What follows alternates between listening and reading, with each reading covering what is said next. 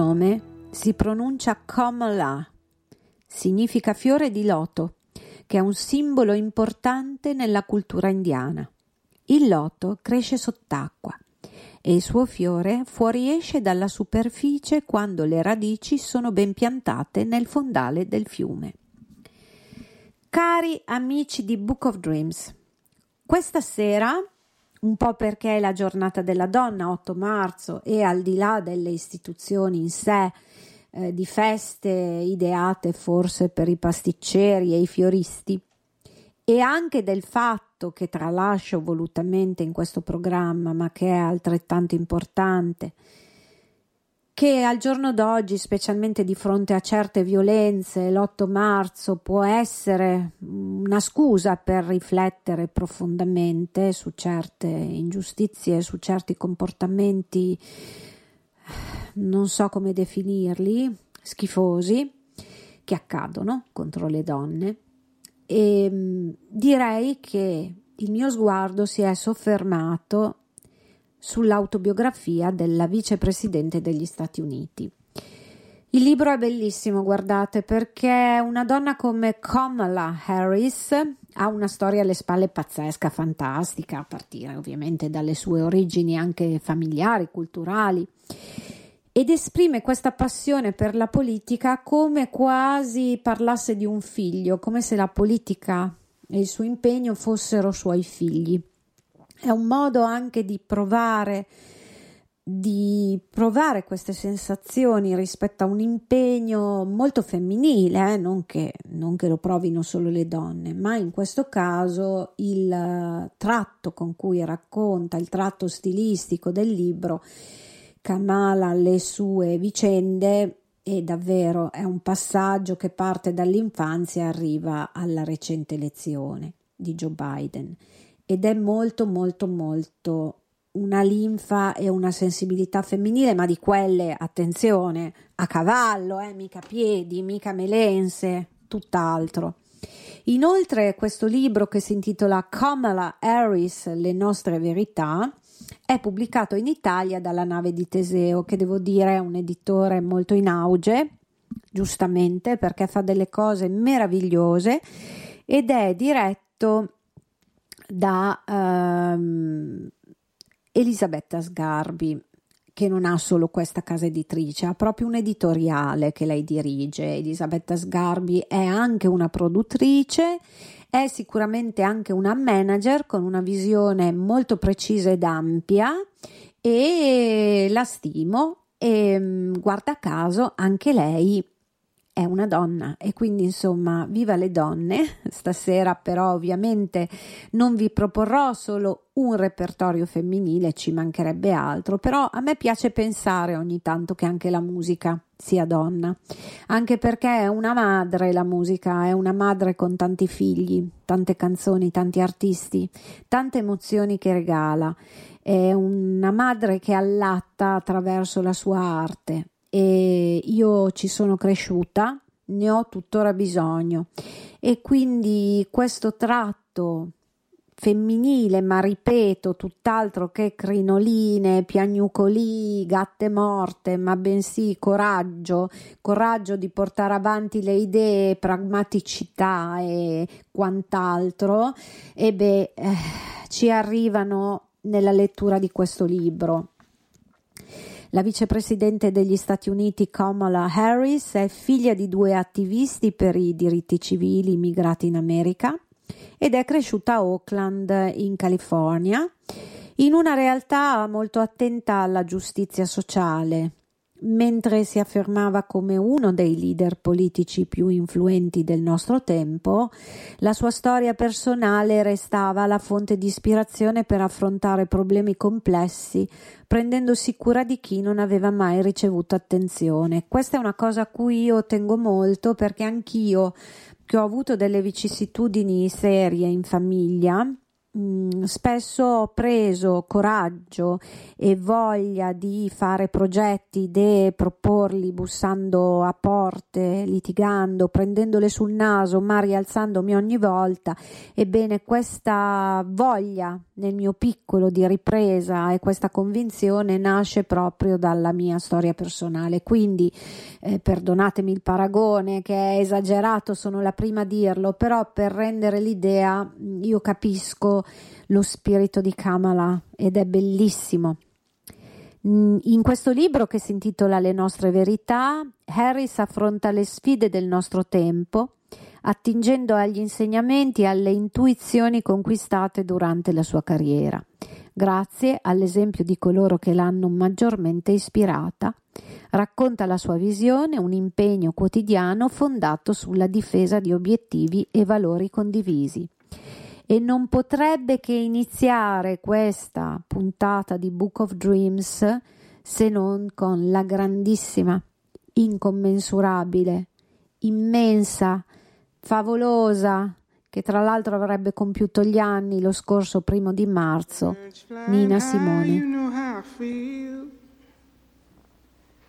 Sun in the sky, you know how I feel. Breeze drifting on by, you know how I feel. It's a new dawn, it's a new day. It's a new life for me, yeah. It's a new dawn, it's a new day. It's a new life for me. Ooh, ooh, ooh, and I'm feeling good.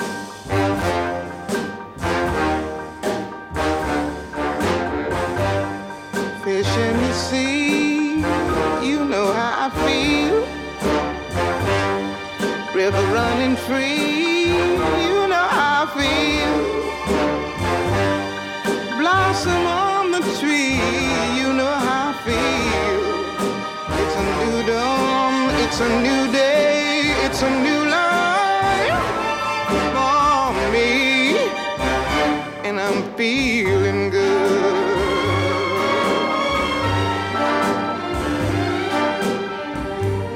Dragonfly out in the sun, you know what I mean, don't you know?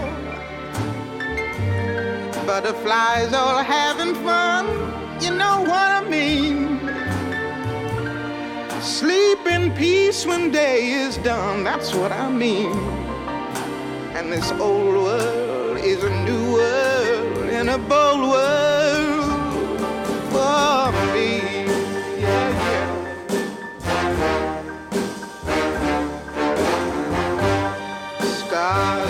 Really shine, you know how I feel. Scent of the pine,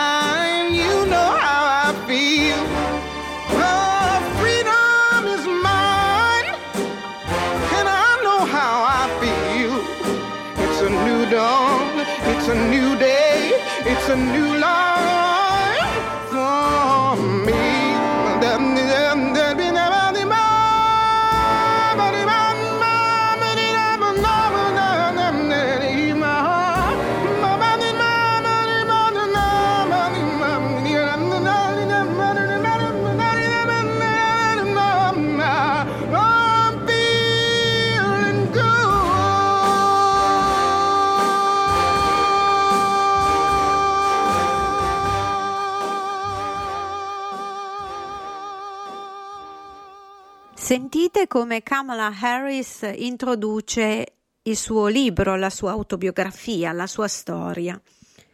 La mattina il più delle volte mio marito Doug si sveglia prima di me e legge le notizie a letto. Se lo sento emettere dei suoni, un sospiro, un lamento, un sussulto, capisco subito che tipo di giornata sarà. L'8 novembre 2016 era cominciato bene. Era l'ultimo giorno della mia campagna elettorale per il seggio senatoriale. Lo trascorsi incontrando quanti più elettori possibile e naturalmente votai io stessa alla scuola del quartiere in fondo alla nostra strada. Ci sentivamo piuttosto bene. Avevamo affittato una grande sala per la festa della notte delle mie elezioni, con uno spettacolo di palloncini che non aspettava altro che di iniziare. Ma prima sarei andata a cena con la mia famiglia e gli amici più intimi, una tradizione che risaliva alla mia prima campagna. Un sacco di persone erano accorse da tutto il paese, perfino dall'estero, per stare con noi. Le mie zie e i miei cugini, i miei suoceri, i suoceri di mia sorella e altri ancora, tutti riuniti per quella che speravamo sarebbe stata una notte speciale. Stavo guardando fuori dal finestrino della macchina, riflettendo su una strada che avevamo percorso, quando udii uno dei caratteristici lamenti di Doug. Questa devi vederla, disse, passandomi il cellulare. Stavano arrivando i primi risultati delle elezioni presidenziali. Stava succedendo qualcosa, qualcosa di brutto. Quando arrivammo al ristorante, il divario tra i due candidati si era ridotto considerevolmente e anch'io iniziavo a preoccuparmi. I pronostici del New York Times indicavano che sarebbe stata una notte lunga e oscura. Ci accomodammo in una saletta appartata del locale. Le emozioni e l'adrenalina stavano salendo, ma non per le ragioni che avevamo immaginato. Da una parte, mentre i seggi in California erano ancora aperti, eravamo ottimisti sulle mie possibilità di successo. Eppure, per quanto ci preparassimo a festeggiare quel successo, frutto di un duro lavoro, nessuno di noi riusciva a staccare gli occhi dagli schermi, che stato dopo stato mostravano numeri che raccontavano una storia preoccupante. A un certo punto Alexander, il mio figlioccio di nove anni, venne da me con gli occhi pri- pieni di lacrime. Immaginai che uno degli altri bambini nel nostro gruppo l'avesse preso in giro per qualcosa. Vieni qui, ometto, cosa c'è che non va? Alexander sollevò lo sguardo e mi fissò intensamente. Gli tremava la voce. Zia Kamala, quell'uomo non può vincere, non vincerà, vero? La preoccupazione di Alexander mi spezzò il cuore. Ecco, questo è solo l'inizio dell'introduzione di Kamala Harris. Come sapete, io amo molto gettarvi dei semi sulle proprio frasi che vengono scritte e questa secondo me è molto significativa e ve lo dico subito, non solo perché parte da una visione oscura che poi è quella che è accaduta con le elezioni di Donald Trump, ma vedete come la sua scrittura entra nel privato immediatamente. Il marito a letto che gli legge le notizie dei giornali, la famiglia, questa famiglia numerosa, proprio ti immagini, no? la, la, anche la famiglia afroamericana di Kamala e anche del marito che eh, è diventato suo marito ma che ha figli da un precedente matrimonio e poi ti immagini proprio subito questa unione sotto un cielo nuvoloso che sta presagendo qualcosa di brutto, di negativo, soprattutto per loro che erano gli antagonisti nel 2016.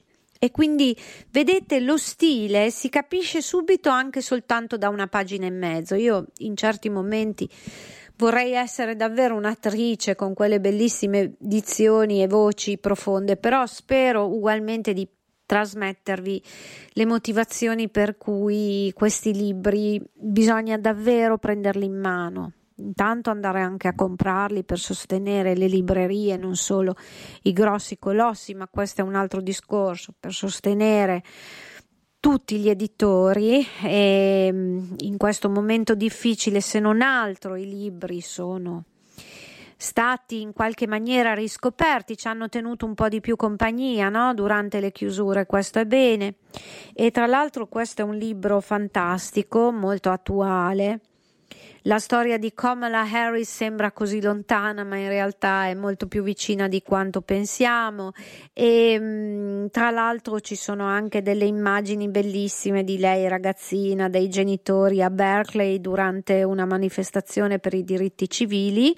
E tra l'altro i suoi genitori, lei lo racconta molto bene, si sono conosciuti e innamorati proprio in virtù di questa passione, di questo loro impegno, di questo loro essere entrambi degli attivisti e questa è una cosa che unisce. E questo fa anche riflettere perché poi hanno avuto una figlia come Kamala e quindi insomma le hanno trasmesso quasi nel DNA, nel sangue, nelle vene questa passione per i diritti, per le verità. Bellissimo il titolo del libro, bellissima la parola verità in generale. E a proposito di diritti civili non posso che proporvi il prossimo brano che sono convinta tutti riconoscerete.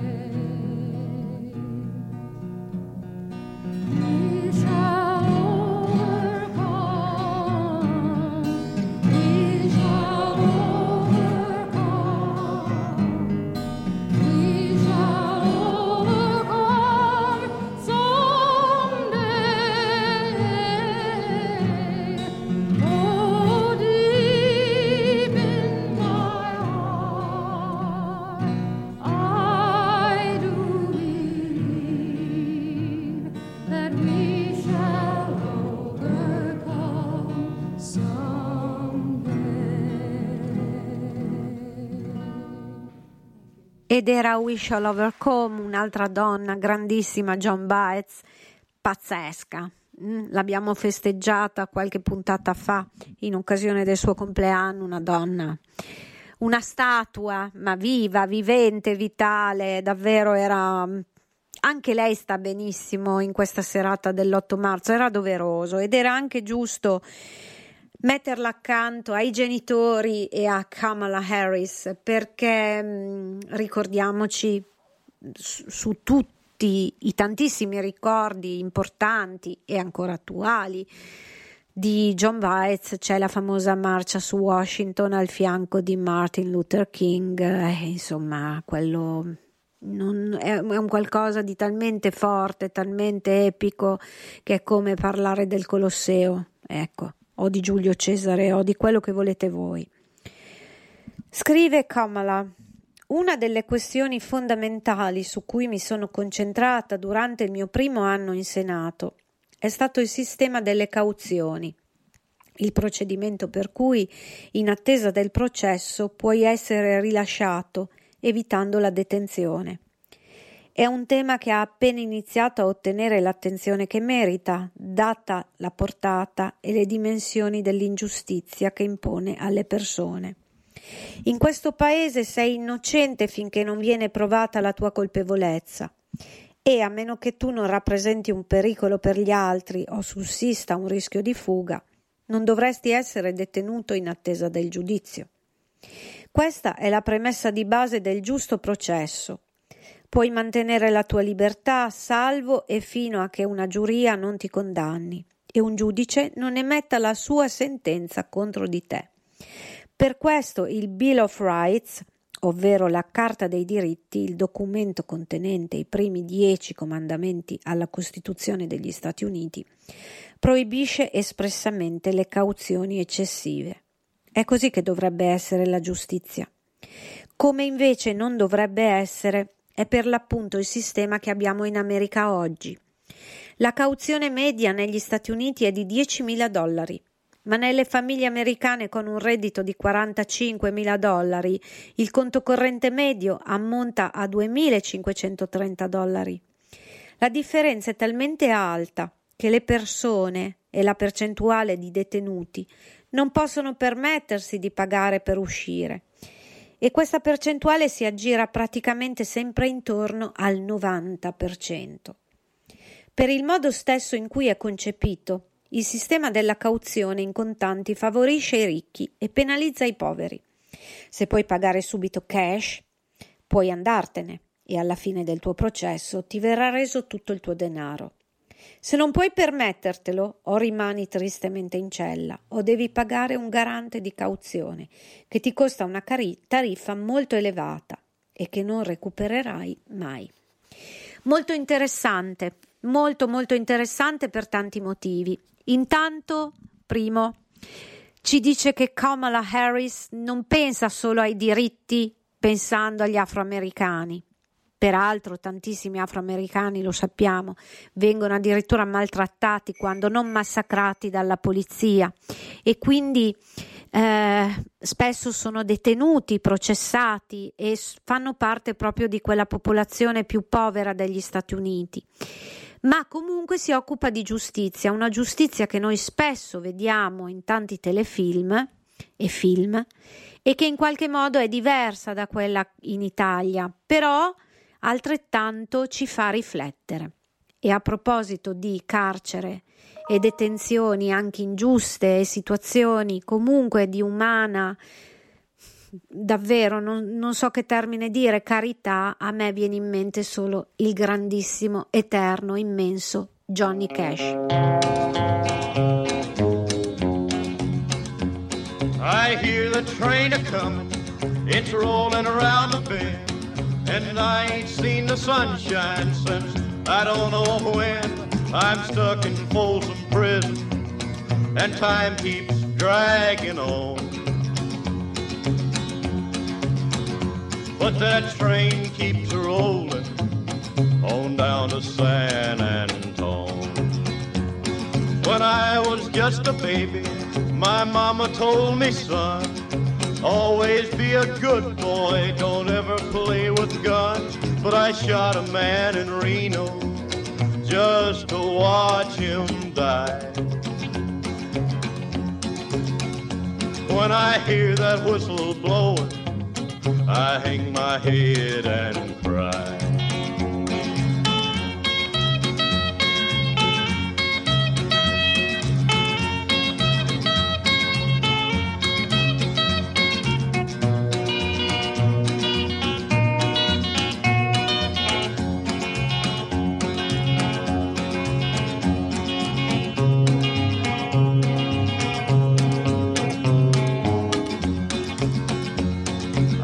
There's rich folks eating in a fancy dining car.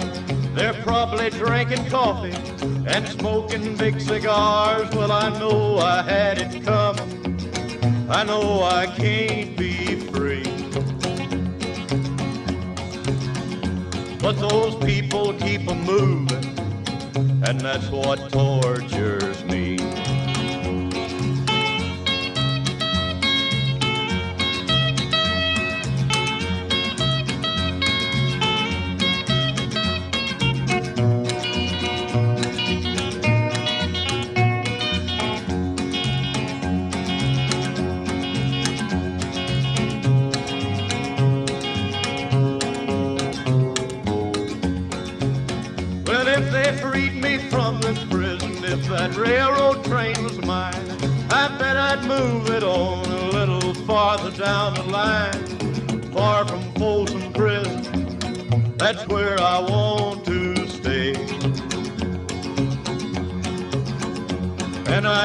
That lonesome whistle blow my blues away.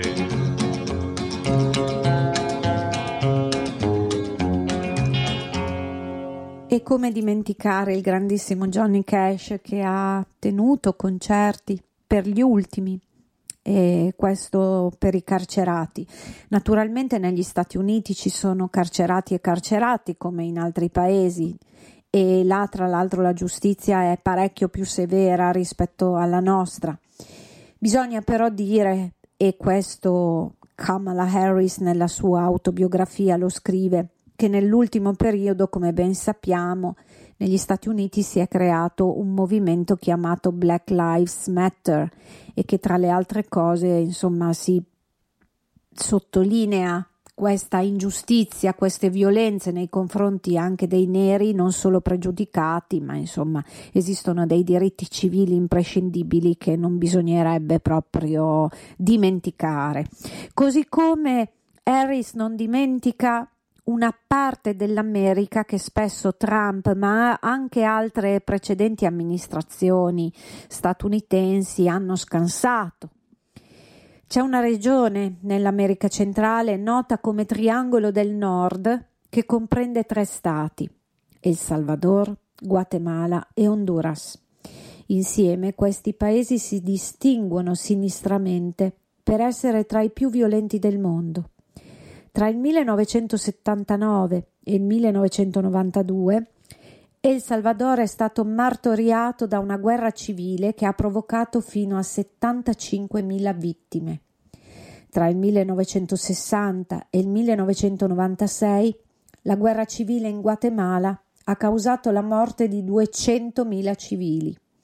L'Honduras non è stato colpito da una guerra civile, ma la violenza nei paesi confinanti è filtrata attraverso i suoi confini, rendendolo uno dei posti più pericolosi del pianeta in cui vivere.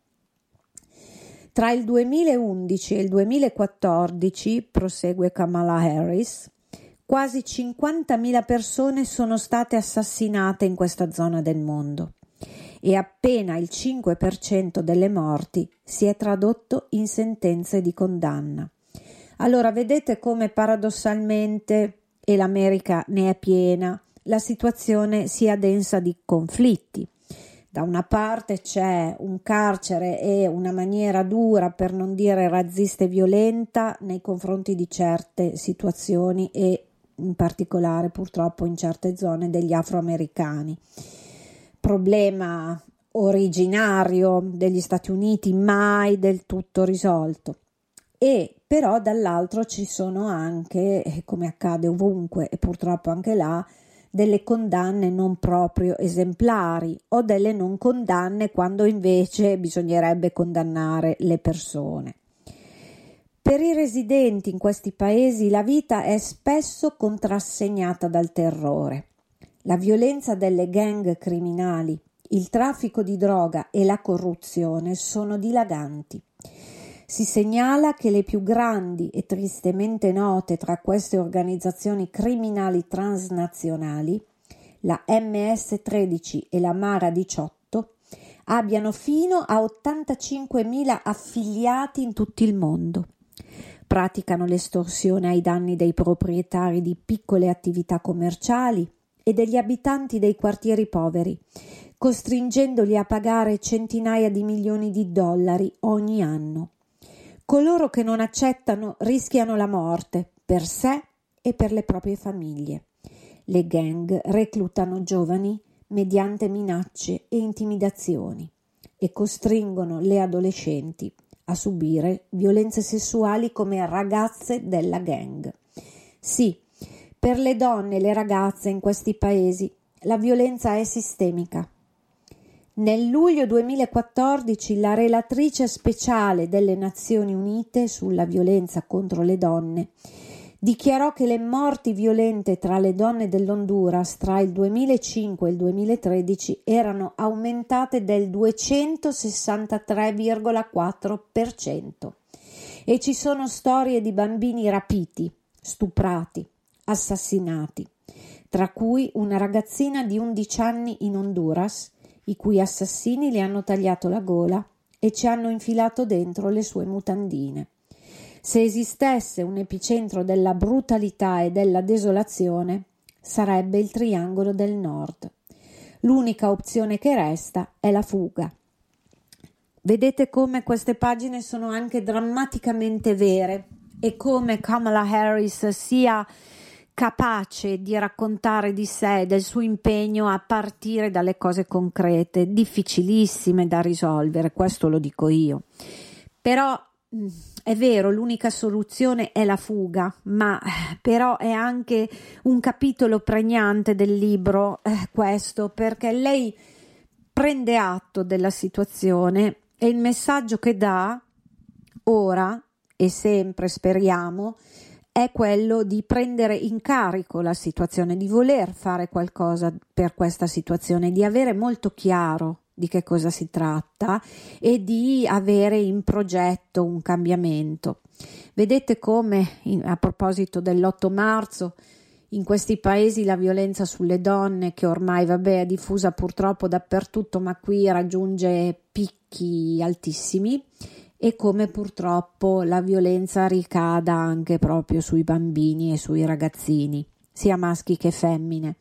Lei cita un caso femminile, ma poi si addentra e fa capire che capita, insomma, indipendentemente dal genere.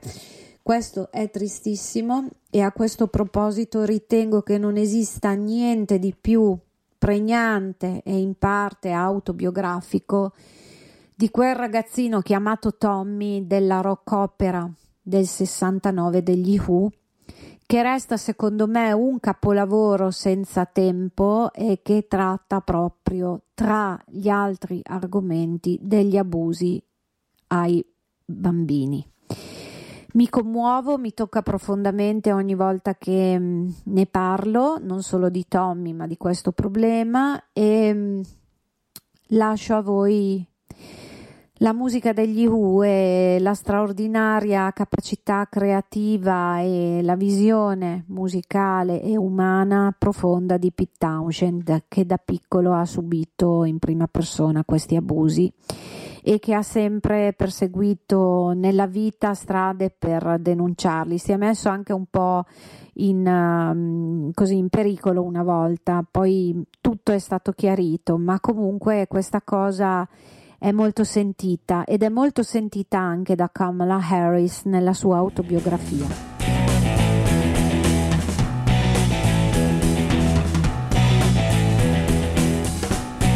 Seems to be completely unreceptive.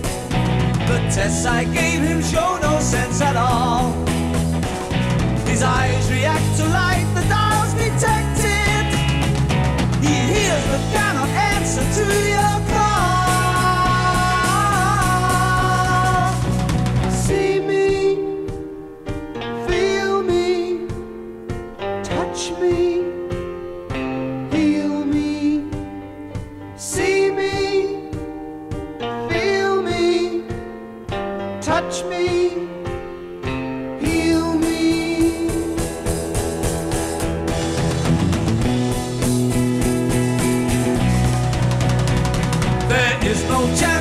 Cha-cha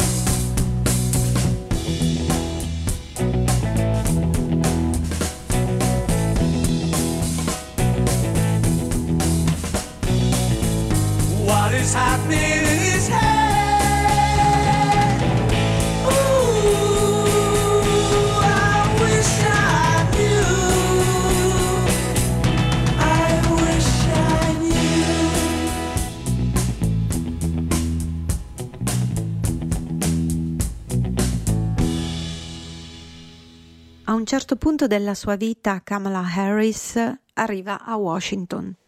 Sentite come descrive quel momento. La folla era così numerosa che l'intero percorso da un'estremità all'altra si riempì di gente.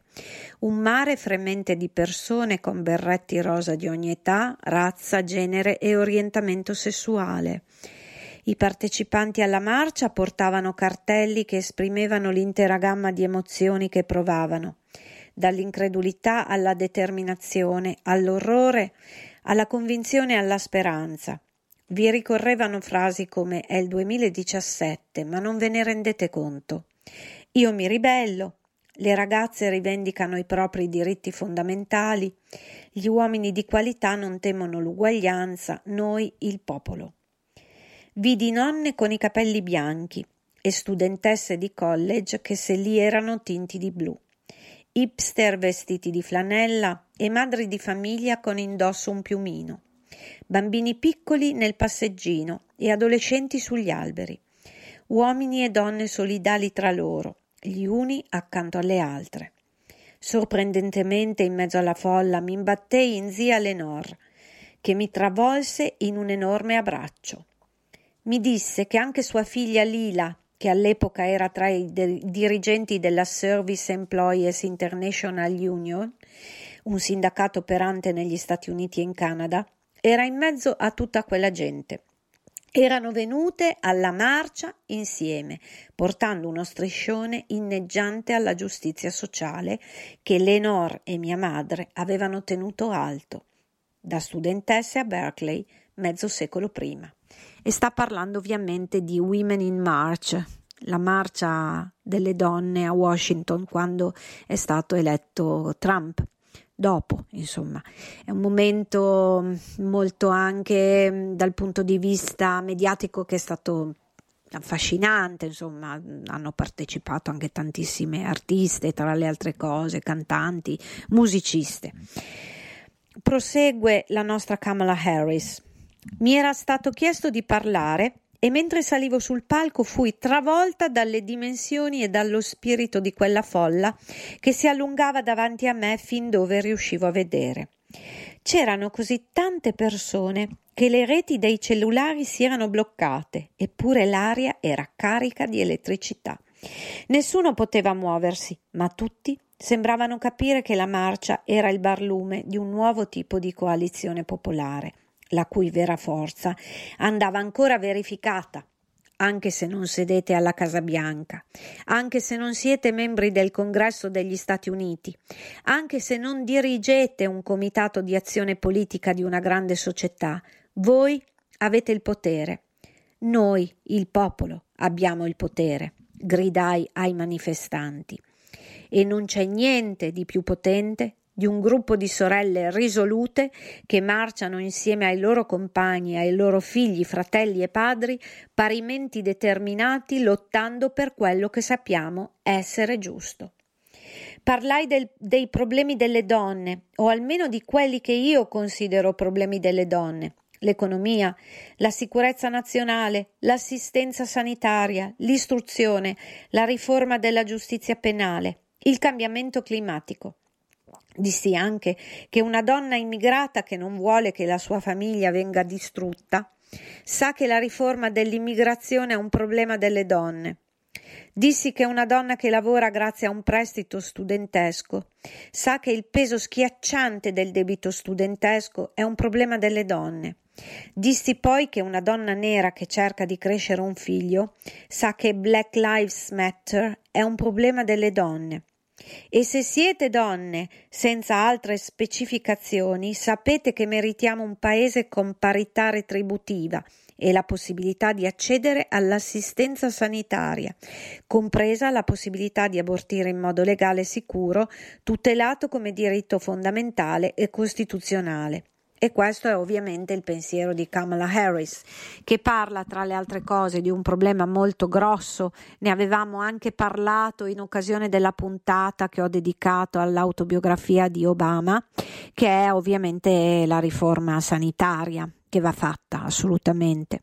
E mm, tra le altre cose parla anche insomma di cose più pratiche ma fondamentali che ci accomunano all'America, devo dire che è la parità nella retribuzione anche, no? E per non parlare delle cariche dirigenziali che in Italia sono ancora in larghissima parte appannaggio di uomini.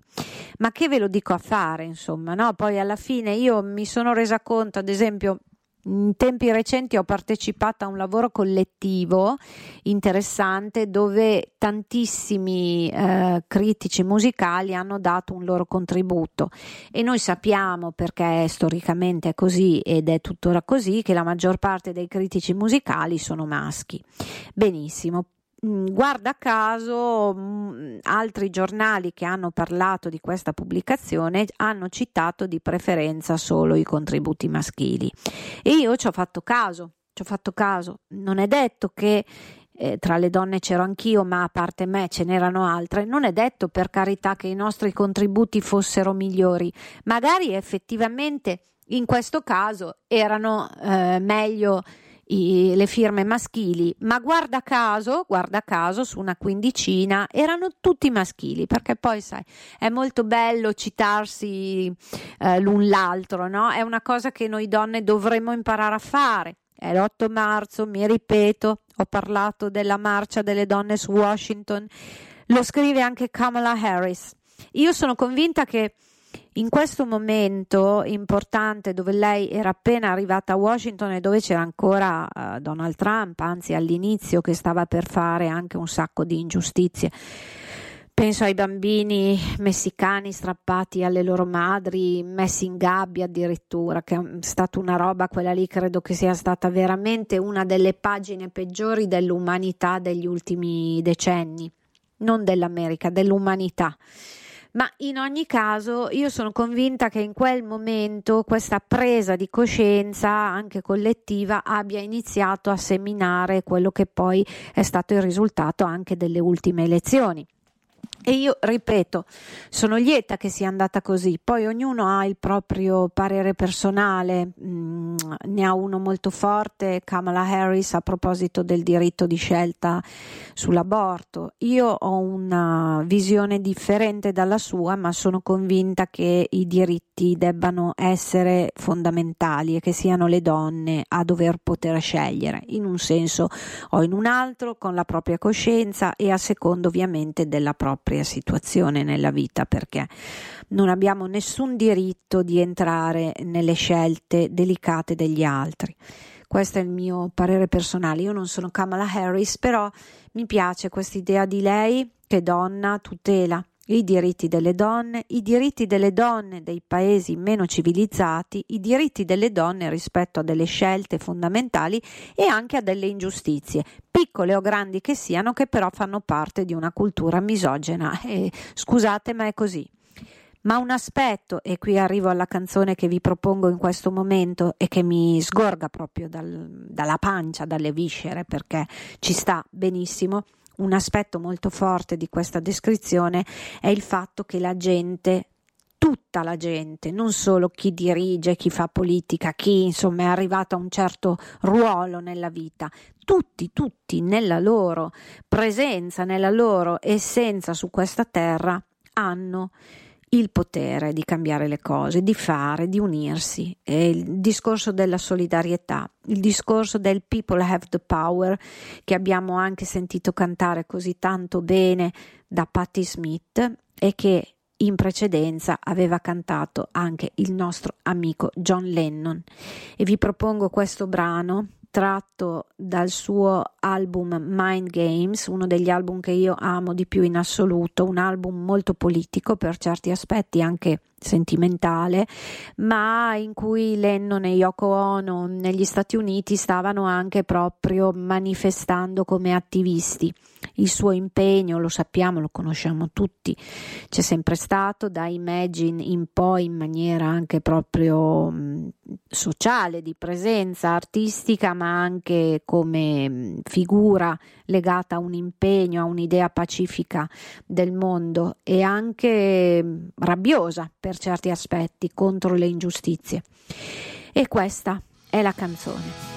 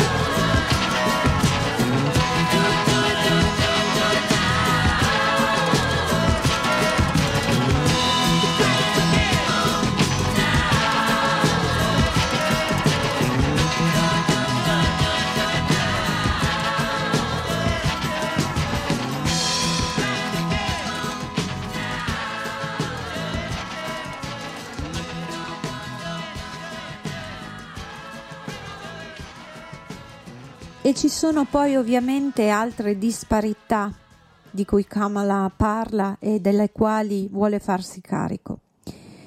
Un giorno una delle mie migliori amiche suggerì di fare una bella passeggiata insieme nel Windy Hill Open Space Preserve, un parco regionale californiano nei pressi di Palo Alto.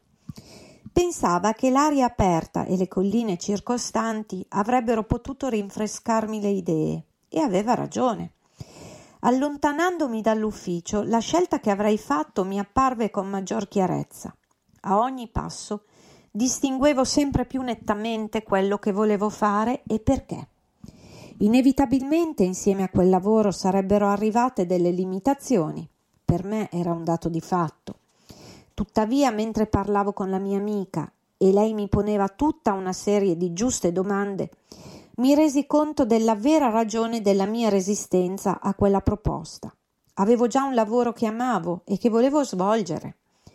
Pensai ai miei primi giorni da procuratore generale della California, quando mi ero resa conto che accusavamo un grosso ritardo in materia di kit da struppro.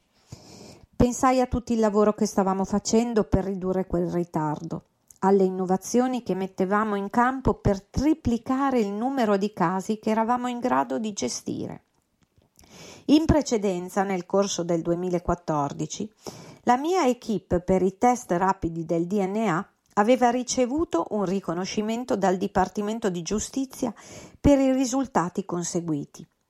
Pensai anche al nostro lavoro contro i trafficanti di esseri umani, che era stato per molto tempo un problema ignorato, e ai nostri sforzi per combattere le brutali organizzazioni criminali e le gang di strada che facevano affari in quel modo orribile. Pensai alla lotta che prima da procuratore distrettuale e poi da procuratore generale ero stata capace di condurre per impedire agli imputati per crimini di odio di avvalersi della cosiddetta difesa da panico anti-gay e trans. Nel 2002 una diciassettenne, Gwen Araujo, era stata brutalmente picchiata e uccisa a Newark, in California.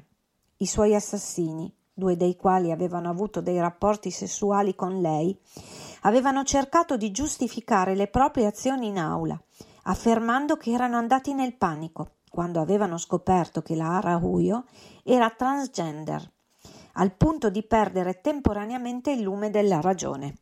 Era ridicolo. Da procuratore distrettuale avevo organizzato una conferenza di pubblici ministeri e funzionari di polizia provenienti da tutte le parti del paese per respingere l'idea che una condotta criminale potesse essere mitigata dal pregiudizio. E, da procuratore generale, quell'estate del 2014 stavo lavorando con il governatore e il Parlamento californiano a quello che si sarebbe dimostrato un tentativo vincente di proibire tale forma di difesa in tutto lo Stato.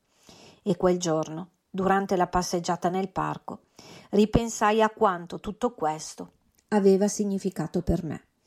Ecco dunque anche i diritti, i diritti per le persone di genere sessuale vario che Kamala Harris ben descrive citando un caso, uno dei tanti casi. E mm, mi piace che lei riesca a parlare così profondamente di politica, di società e di farlo anche in maniera molto diretta e, e, anche oserei dire professionale con un taglio intimo. Per esempio quella di una passeggiata in un parco con un'amica che precede di tre anni quel 2017 di cui ho letto prima e di cui lei scrive nelle pagine precedenti, ma che in qualche modo fa capire come tutti noi nel nostro piccolo possiamo avere questi momenti di lucidità e di scelte importanti che ci fanno capire anche la nostra identità, ci fanno entrare in contatto già un po' con il nostro futuro da una semplice passeggiata all'aria aperta. Perché? Perché i pensieri vagano e perché si pensa alle cose importanti. Magari è come tirare fuori da un cassetto un qualcosa sul quale si era già lavorato e tanto, che in quel momento diventa urgente e improvvisamente arriva una sorta di presagio. È bellissima questa cosa. E a proposito dei diritti per le persone omosessuali, LGBT e quant'altro, vi propongo questo brano che credo non abbia bisogno di alcuna presentazione.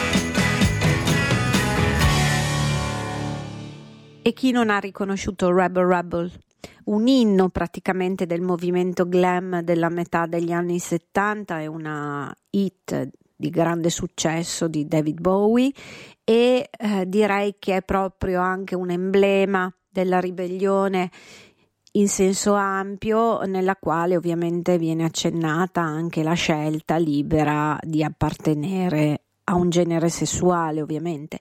Il brano è del 1974, mi ci soffermo un attimo, anche se lo sanno tutti, perché fa parte di uno degli album migliori di Bowie, ma anche in assoluto di quel decennio, a mio avviso, che è Diamond Dogs.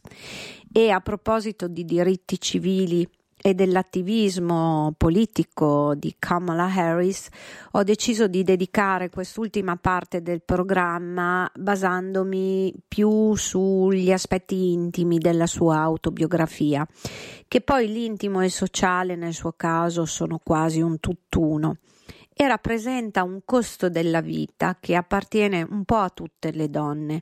Noi donne siamo anche molto brave a farci carico a volte per scelta, rare volte per costrizione, ma diciamo che nella nostra indole c'è questa capacità di equilibrare la parte privata a quella lavorativa, a volte anche sociale, a volte pragmatica, ci facciamo carico di tantissime cose, sia in famiglia che fuori.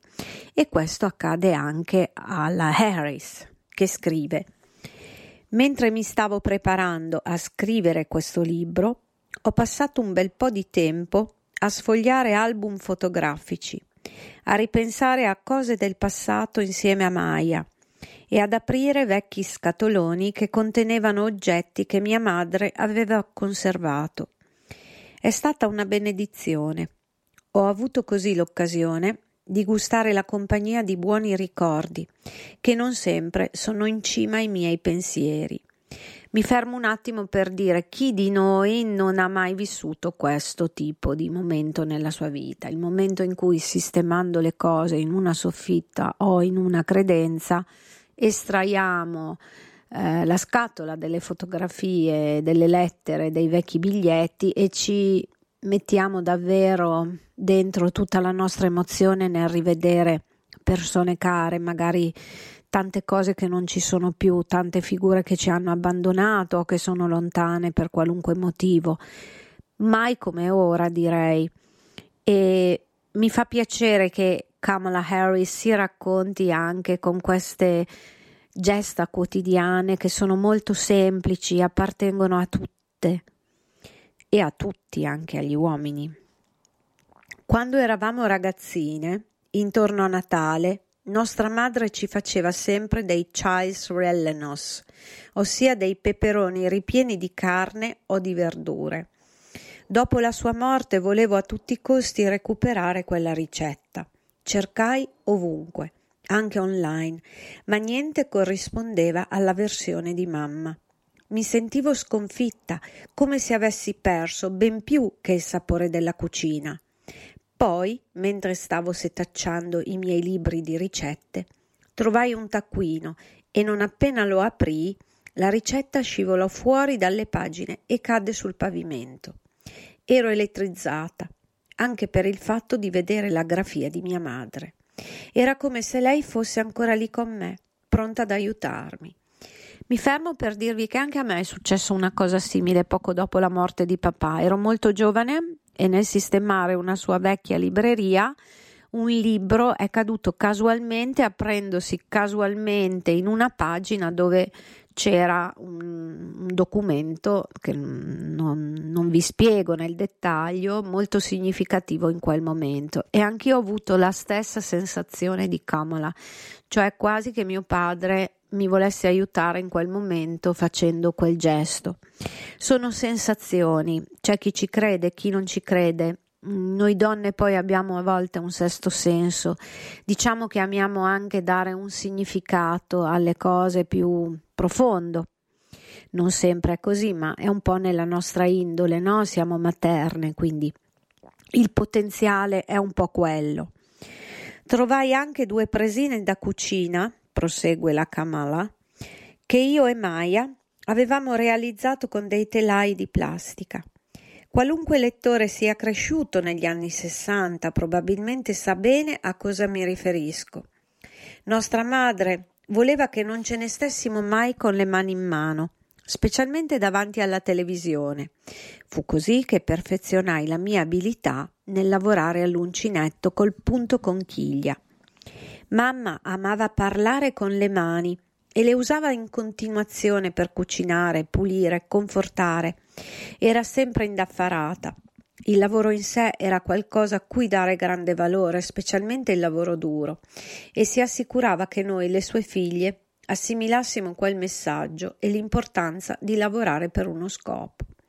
Ci mostrava anche in moltissimi modi quanto apprezzasse ogni attività e non solo la sua.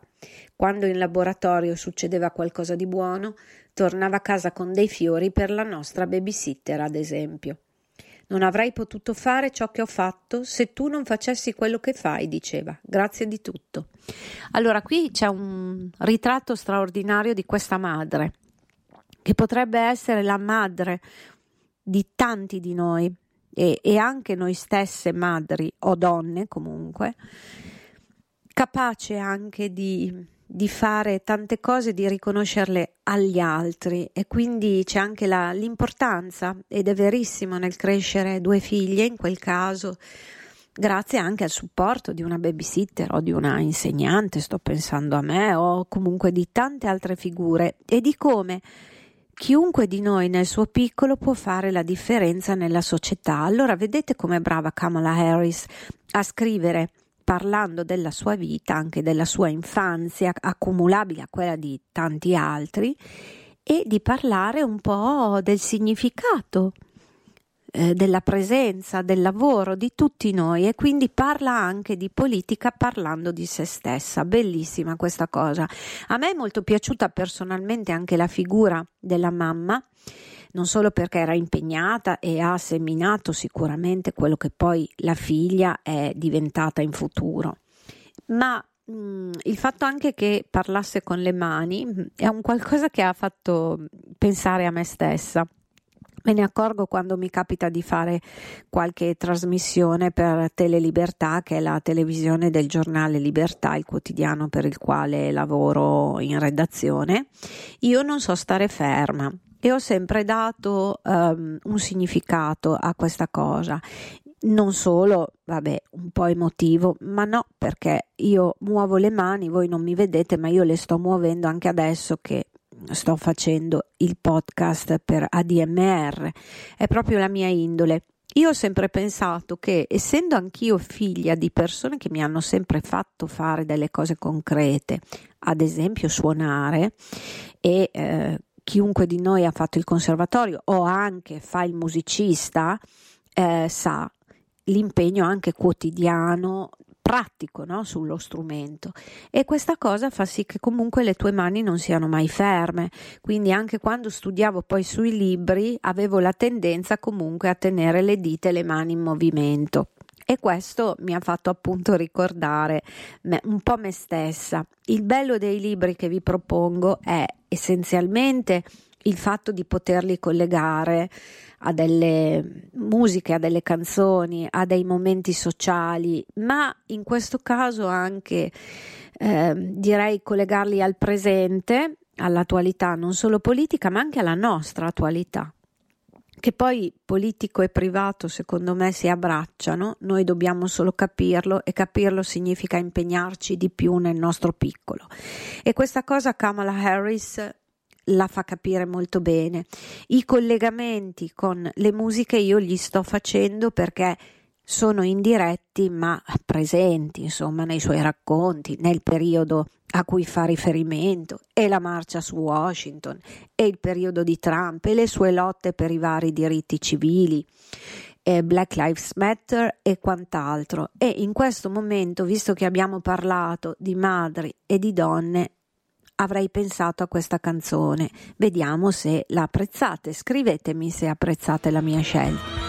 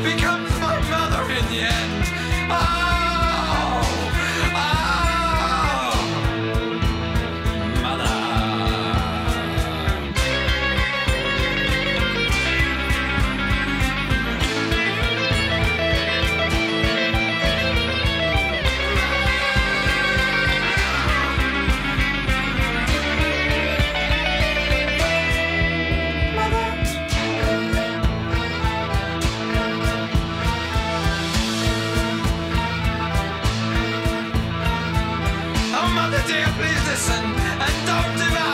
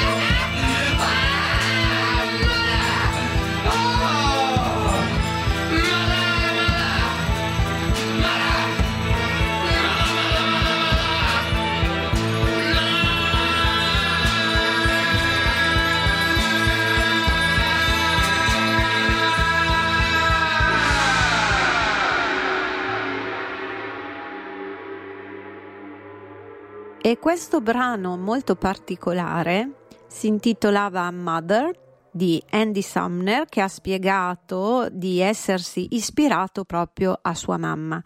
Ed è un brano dei Police ovviamente. E mm, io in questo periodo non lo so voi ma li ascolto parecchio li ho riascoltati parecchio mi è tornata la voglia e questo album dei Police, tra l'altro, era molto particolare, era il loro album del 1983, Synchronicity, e quindi anche i suoni erano pazzeschi. Eh? Tornando indietro, era davvero non semplice.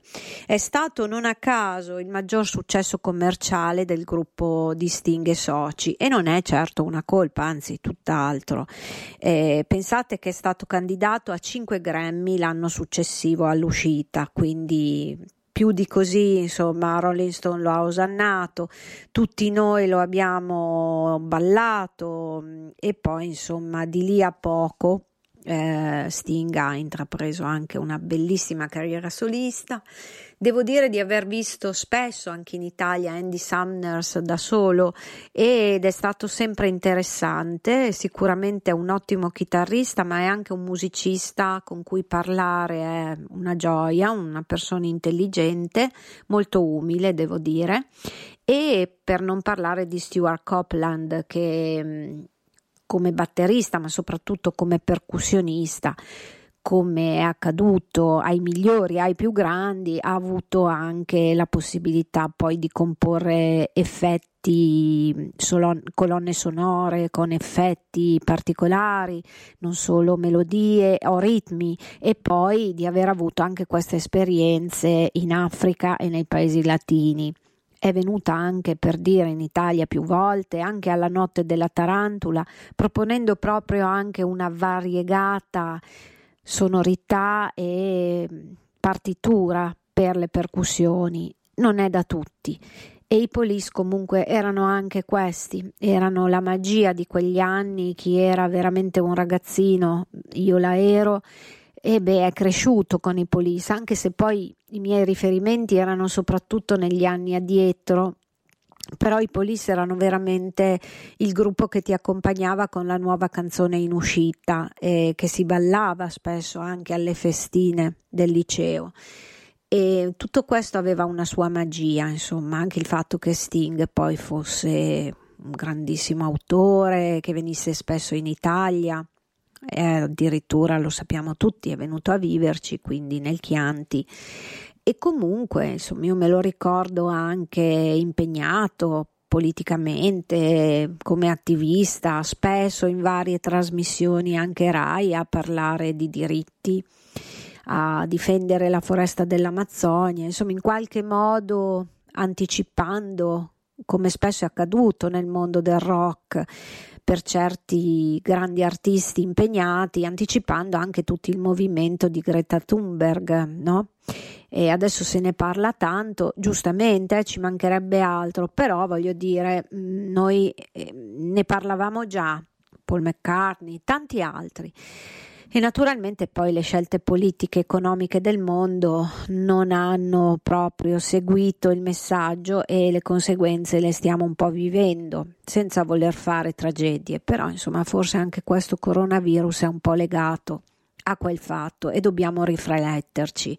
E questa riflessione è l'invito che ci fa, tornando a monte, la nostra amica Kamala, che oramai è un'amica, per carità, per me personalmente la donna che vorrei essere, nel senso che è ingambissima e mm, è riuscita proprio a fare anche scelte coraggiose e sono molto contenta che lei sia la vicepresidente degli Stati Uniti. Forse sarei stata ancora più contenta, ve lo dico, visto che è la nostra festa, se lei fosse diventata la presidente degli Stati Uniti, ma insomma, passo dopo passo, la lotta è ancora lunga, ma ce la stiamo mica facendo da poco. Kamala Harris arriva verso la fine di questa ricca autobiografia. Premetto una cosa, sono usciti anche altri libri sulla sua vita, ad esempio c'è in giro una biografia interessante che ne parla anche più, se volete, in modo cinematografico un po' e va molto sul privato Inter- ha intervistato l'autore anche amici d'infanzia, vicini di casa e quant'altro. Un'autobiografia come questa è molto più ovviamente forte perché anche incentrata proprio sul suo ruolo politico, insomma. Ognuno però può scegliere di leggere quella che preferisce. Io ho scelto questa perché ho voluto dare proprio voce a Kamala, ma le ho lette ad esempio tutte e due. Scrive Kamala: Ne ho viste tante nei miei anni di pubblico servizio e quello che ho imparato non può essere condensato tutto qui, ma ne sono uscita con il saldo convincimento che le persone sono fondamentalmente buone e che, se ne avranno la possibilità, di solito tenderanno una mano per aiutare il prossimo. E questa è una bellissima visione. Io mm, spero, è una cosa che spero molto anch'io, che le persone in fondo, voglio continuare a crederlo, siano questo, perché il futuro deve per forza migliorare. Mm? E questo suo pensiero mi riscalda. Dobbiamo ancora raggiungere quell'unione perfetta Accanto ai grandi risultati conseguiti dall'esperienza americana c'è una storia oscura con cui dobbiamo misurarci nel presente. Quando si devono affrontare forti venti contrari, è facile sentirsi stanchi e sopraffatti, ma non possiamo arrenderci. L'inizio del nostro declino avviene quando smettiamo di aspirare a cose elevate. Ma lasciatemi dire un'ultima verità. Nonostante tutte le nostre differenze, tutte le nostre battaglie, tutte le nostre lotte, siamo ancora un'unica famiglia americana e dovremmo comportarci come tale. Abbiamo in comune molto più di quanto ci divide e abbiamo bisogno di dipingere un quadro del futuro in cui ognuno possa riconoscersi e si possano vedere tutti, un ritratto vivace degli Stati Uniti dove tutti siano trattati con pari dignità e ciascuno di noi abbia l'opportunità di trarre il meglio dalla propria vita.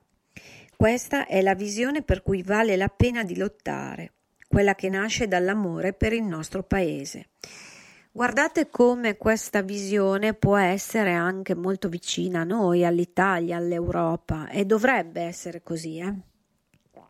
Quello che ho visto specialmente da quando sono diventata senatrice degli Stati Uniti, è che questa lotta nasce anche dall'ottimismo. Verissimo, verissimo, concordo. Le lotte sono sempre basate sull'ottimismo, altrimenti è solo rabbia così gratuita che non serve a niente, men che meno a chi la prova. Vedo centinaia di dreamers, e qui l'accenno è al mio amatissimo John Lennon, che percorrono i corridoi del Campidoglio, credendo che se verranno ascoltati potranno fare la differenza. E la faranno. Lo vedo nei genitori che attraversano tutto il paese per venire a Washington con i loro figli disabili, per mostrare al congresso i volti di coloro che perderebbero la copertura sanitaria se l'Affordable Care Act venisse abrogato.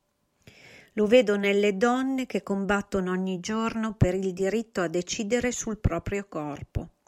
Lo vedo nei superstiti del massacro di Parkland che marciano, combattono e si organizzano per l'emanazione di leggi sulla sicurezza delle armi e che hanno ottenuto importanti vittorie che dicono loro che un futuro migliore è possibile.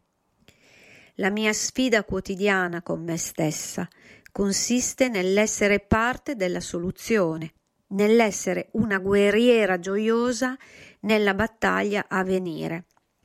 La mia sfida per voi è di unirvi a questa impresa, di alzarvi in piedi per i nostri ideali e i nostri valori.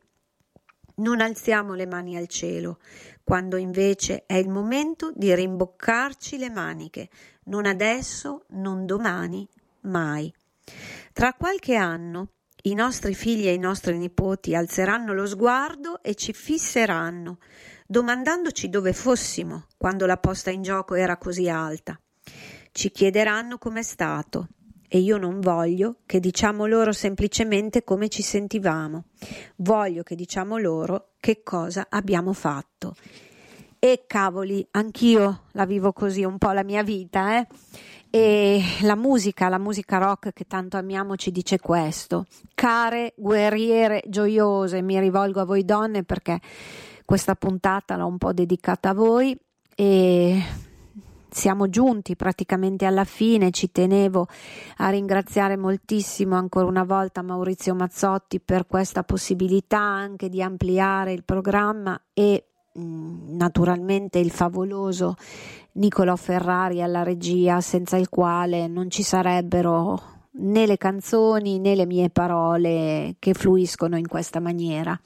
Io vi invito a seguire ADMR, in particolar modo vi ricordo che il lunedì a parte che la radio prosegue 24 ore su 24, che sul sito trovate i podcast e ve li potete godere programma per programma, incluso Book of Dreams, quando siete più comodi, ma il lunedì è un giorno particolarmente forte perché alle 16.30 abbiamo Marco Grompi, alle 18.30 abbiamo Lino Brunetti, poi arrivo io, eh, talvolta si alterna anche prima di me il mitico Aldo Pedron.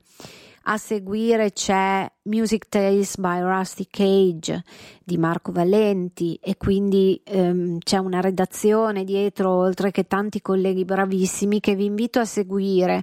Il palinsesto si sta arricchendo, vi dico anche questo perché è importante che lo sappiate, quindi ci potranno essere dei cambiamenti, ma l'invito è quello di seguire non solo il sito, ma proprio anche la pagina social su Facebook e anche magari le, le nostre pagine. Io, ad esempio, non ho la pagina di Book of Dreams anche se sto pensando in futuro di, di, farla, ma potete trovarmi e so che mi state già mandando dei messaggi privati. Eh, vi dico anche, lo dico perché mi sta capitando, che sto raggiungendo io il limite delle amicizie e qualche volta quando cerco di approvare qualcuno mi rifiuta l'approvazione. Ehm, è un lungo lavoro anche di pulizia di certi troll, magari del passato, che dovrei fare, ma il tempo è veramente poco per noi giornalisti, soprattutto chi lavora in un quotidiano sa che ha a che fare sempre con uh, milioni anche di dettagli e poi insomma c'è la vita privata che è altrettanto importante e la necessità e questo spero che la condividiamo tutti anche ascoltando ADMR di avere anche il tempo di ascoltare bene la musica, di assaporarla. Questa è la cosa che più mi preme fare e anche nello stesso tempo invitarvi, invogliarvi a continuare a leggere perché i libri, le parole, le storie, così come le canzoni, sono linfa vitale. Ed è molto importante continuare ad alimentarsi di questo perché senza la cultura, la cultura per me è anche ristoro, la cultura per me è anche poi una eh, fonte di reddito economica non solo per gli operatori di cultura, ma perché facendo spettacoli, concerti, libri, presentazioni e quant'altro, noi andiamo ad alimentare tutta una catena. Alimentiamo innanzitutto la nostra anima e i nostri sogni, ma andiamo anche veramente ad alimentare una catena di, di persone che lavorano, dai ristoranti al non so, ai tassisti, a, ai treni quando ci muoviamo e quant'altro. E secondo me questa cosa è molto molto importante perché dobbiamo risollevarci. Sono così, eh? ho letto l'autobiografia di Kamala Harris, quindi anche se noi non siamo l'America, eh, dobbiamo imparare a volere bene al nostro paese, a volere bene alla nostra cultura, a volere bene alla musica. Il rock poi ci infonde grande coraggio da sempre e questo è fondamentale. Quindi cari amici di Book of Dreams, io vi rinnovo l'appuntamento alla prossima settimana.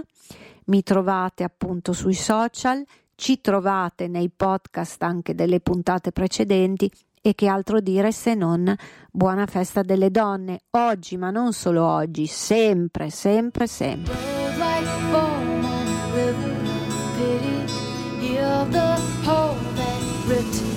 living